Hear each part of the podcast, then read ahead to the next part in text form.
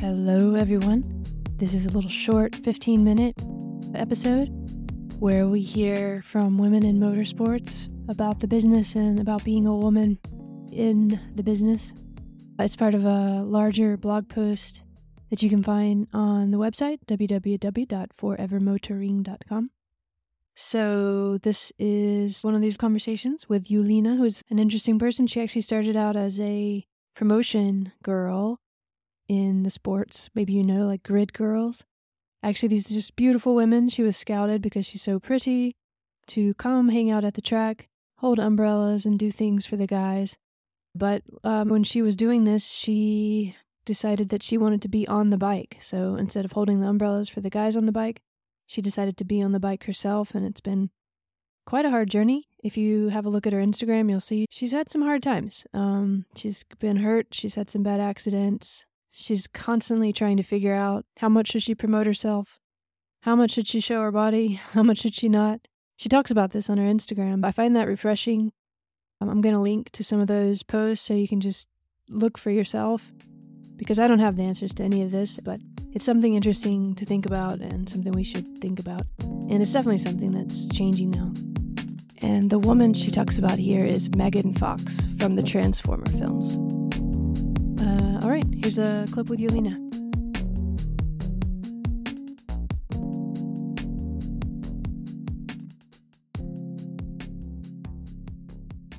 Hey, Lena. So great to meet you. Thanks for being on Forever Motoring today.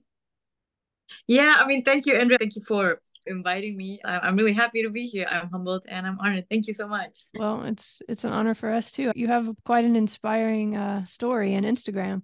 How do we first uh, introduce you? Some people already know you, but for those who don't, I am an amateur motorcycle racer. I race in the Amateur Superbike Championship in Malaysia. I guess you could say Malaysia is home. It's where I was born, raised, everything. So yeah, um, culturally, I am, I guess you could say Malaysian. Um, I'm actually Japanese, but I also speak Spanish. You seem to be a sort of global citizen. Even your Instagram, there's so many languages. Did that start early for you when you were a kid? Were you moving a lot or were you mostly in Malaysia? I was mostly in Malaysia. What I would say is I, I didn't have access to a lot of things. Um, when I was young, I think uh, growing up in, in an Asian, particularly Southeast Asian and that region, we were always brought up with the idea that, that education is important, that you should study first and everything else comes secondary. Uh, I had no access to motorsport. I, I didn't have any family or any history with motorsports. It was only like in the recent years what I could tell you is that I personally grew into me a, a lot more to form and build the the character and personality that I have now. When was the first time you thought about motoring, motorsports, motorcycles? I actually started joining racing schools. So there was a lot of unofficial, and there's still a few um, unofficial racing schools in Malaysia. But I started joining a racing school and then I didn't like it. And then I moved on to another one, which was from the US, actually, or they are from the US, Yamaha Champion riding school. Uh, so they're pretty good. They're one school that teaches you the importance of braking. Because I know a lot of schools normally teach you how to be fast, or commonly they'll, or typically they'll teach you how to go faster, how to just get on the gas all the time. But this is a really cool that teaches you the importance of braking too. And then yeah, when I was ready, I started my racing career in 2018. Raced a few times, fell down a few times too, broke a few bones.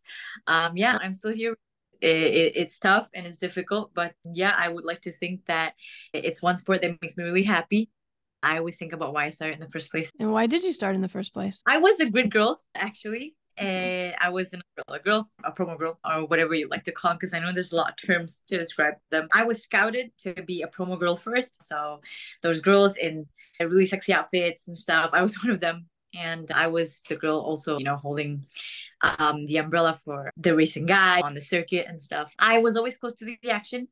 In fact, I never thought about it so intensively or so deeply, but like at one point of time, I thought, hey, you know, wouldn't it be kind of interesting if I was sitting in the place of the guy who's sitting on the bike? Yeah, you know, like fast forward a few years later, I have in fact switched places with them and I have my own umbrella boys now, you know? So yeah. Oh, really? Um, you no, have boys I, doing what you were doing yeah, for the guys. correct, correct. And and they have to be in suits as well. So um but yeah, I I did think about it once, you know, like but like I left it way in the back of my head. And then I started riding on the street, you know, and I think there's a lot more females riding on the street now.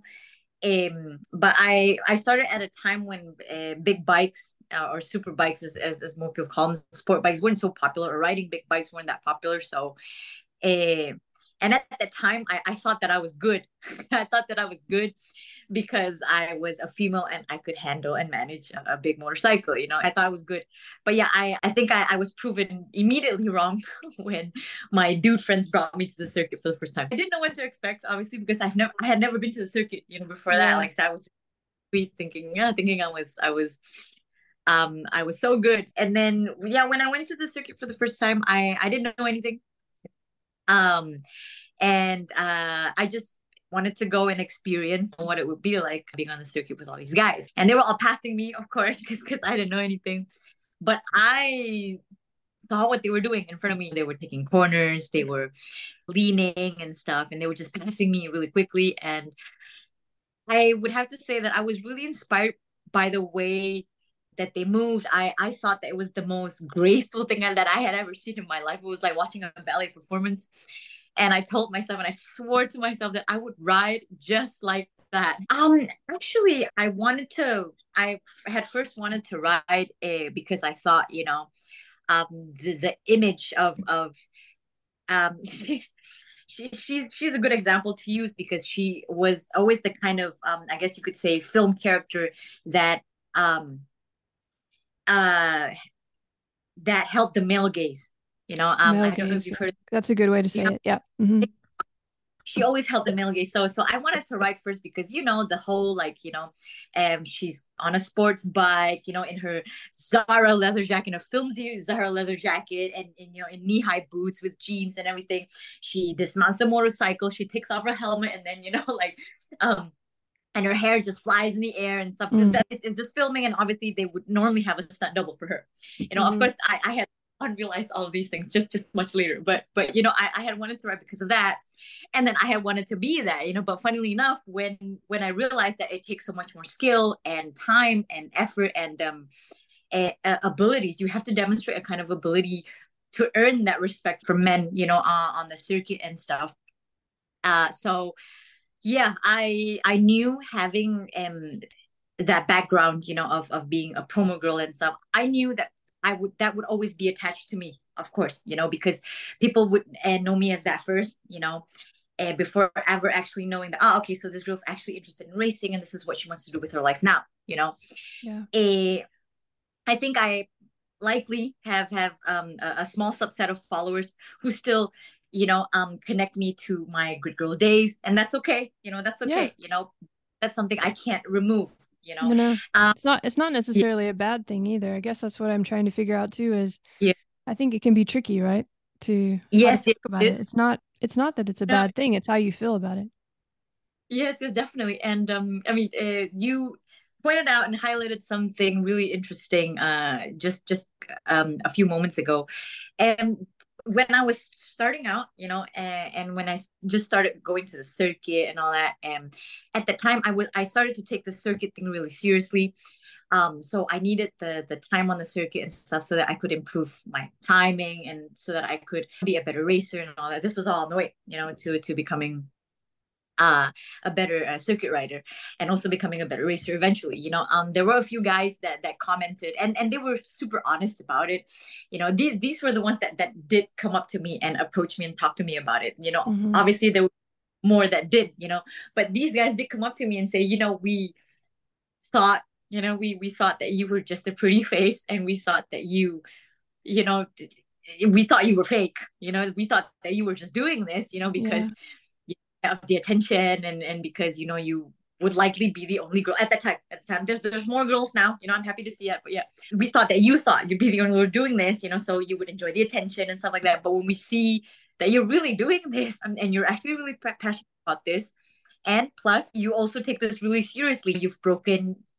Eh, you, you've broken your collarbone. We see all of this. We see all this, and when we saw how serious you were we obviously changed our minds and we transitioned from that perspective of you just being a grid girl and doing this for fun or for, for crap and giggles somebody who really wants to do this and that took time of course because obviously um the image that we portrayed to most people it, even as women you know and especially um, on my end starting out from that you know from from being a grid girl it was very difficult you know uh, it's, it's difficult to change people's perceptions of you and you can't control what they think of you mm-hmm. but uh, eventually with time people will start to realize okay she's really doing this and she's not playing anymore i always just tell myself as well that i'm learning because i think uh, one good thing about racing is that it really humbled me it really mm. really humbled me a lot and it made me realize oh my god you know i have so much more to learn more to do and there's a lot more that I can do to improve, to get faster and, and things like that. Um, it, it was definitely a very challenging process and journey for me. Uh, sometimes it still is, but, but now the challenge comes in a, in a different form, more so financially, because I'm sure you know as well, Andrea, that uh, racing is very expensive. You're spending money most weekends, and the returns are mostly, it, at my level, anyways, you know, a plastic trophy and then bragging rights. Our national championship it does uh, reward um, its podium winners uh, with some money, but the money doesn't actually cover everything that you've spent for the year on tires, on training, on paying for the bike, everything, the bike maintenance. It, it doesn't actually cover anything at all. It doesn't even cover half of it. So yeah, it, it, it, has been very challenging for me, but uh, a few things I've always told myself, you know, and like you say, how do I persist? You know, I, I would tell myself that this me doing this is, is for everyone that's ever been told that they can't. And uh, two, you know, I always also tell myself that if I'm going to be just as good as the fast guys, then I expect to fall just as hard as them. So apart from from the financial, I guess, burdens or financial challenges that that I've undergone, um, the physical is is one of them as well. Uh, taking it seriously means understanding that you'll go a lot faster there will also be higher risk you know you'll mm. fall break the faster you become you know you'll hurt yourself and then when you hurt yourself you have downtime because you need to recover you can't get on the bike for a while and you'll be replaced by someone else whatever and then so you go down and then after that you know it takes time b- building yourself back up again physically everything fitness wise and then you have to probably find that money again and to continue the season you know so then yeah you start winning again you know go all the way up and then yeah like i said only to I don't know, break your hand or break your leg or, something happens. Something will happen, you know. So yeah, it's um it's it's tough. And I think for us it's a little bit harder because um we're ex- the, the only thing that's separating us uh, or segregating us um, in the air is a racing suit, you know, uh, a leather racing suit, but you still break a bone if, if you fall really, really hard. I think the the minus point uh, has to be, like I said, the downtime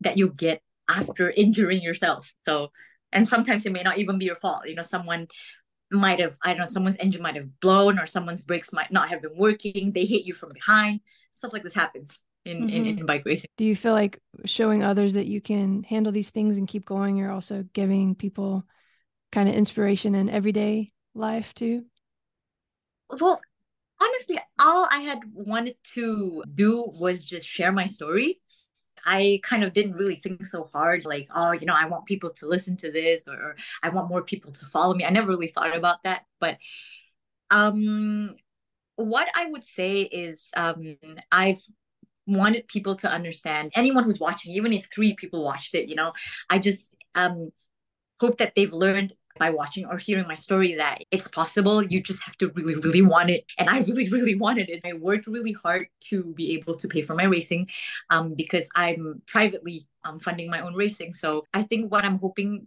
to to do is just to encourage people to understand that it, not just in racing, but even if in other areas, like maybe if you have always wanted to be a chef or if you've always wanted to play tennis. It's possible you know and it's possible at, at any age but you have to really really want to do it and you have to understand and accept the consequences no matter how bad they may be that come with it. Because mm-hmm. for us for example like racing it's not just the glory and the fame. There's also like i said the financial struggles the, the emotional pressure the social pressure the physical injuries. These are all things that, that come with it and you have to accept everything that comes with it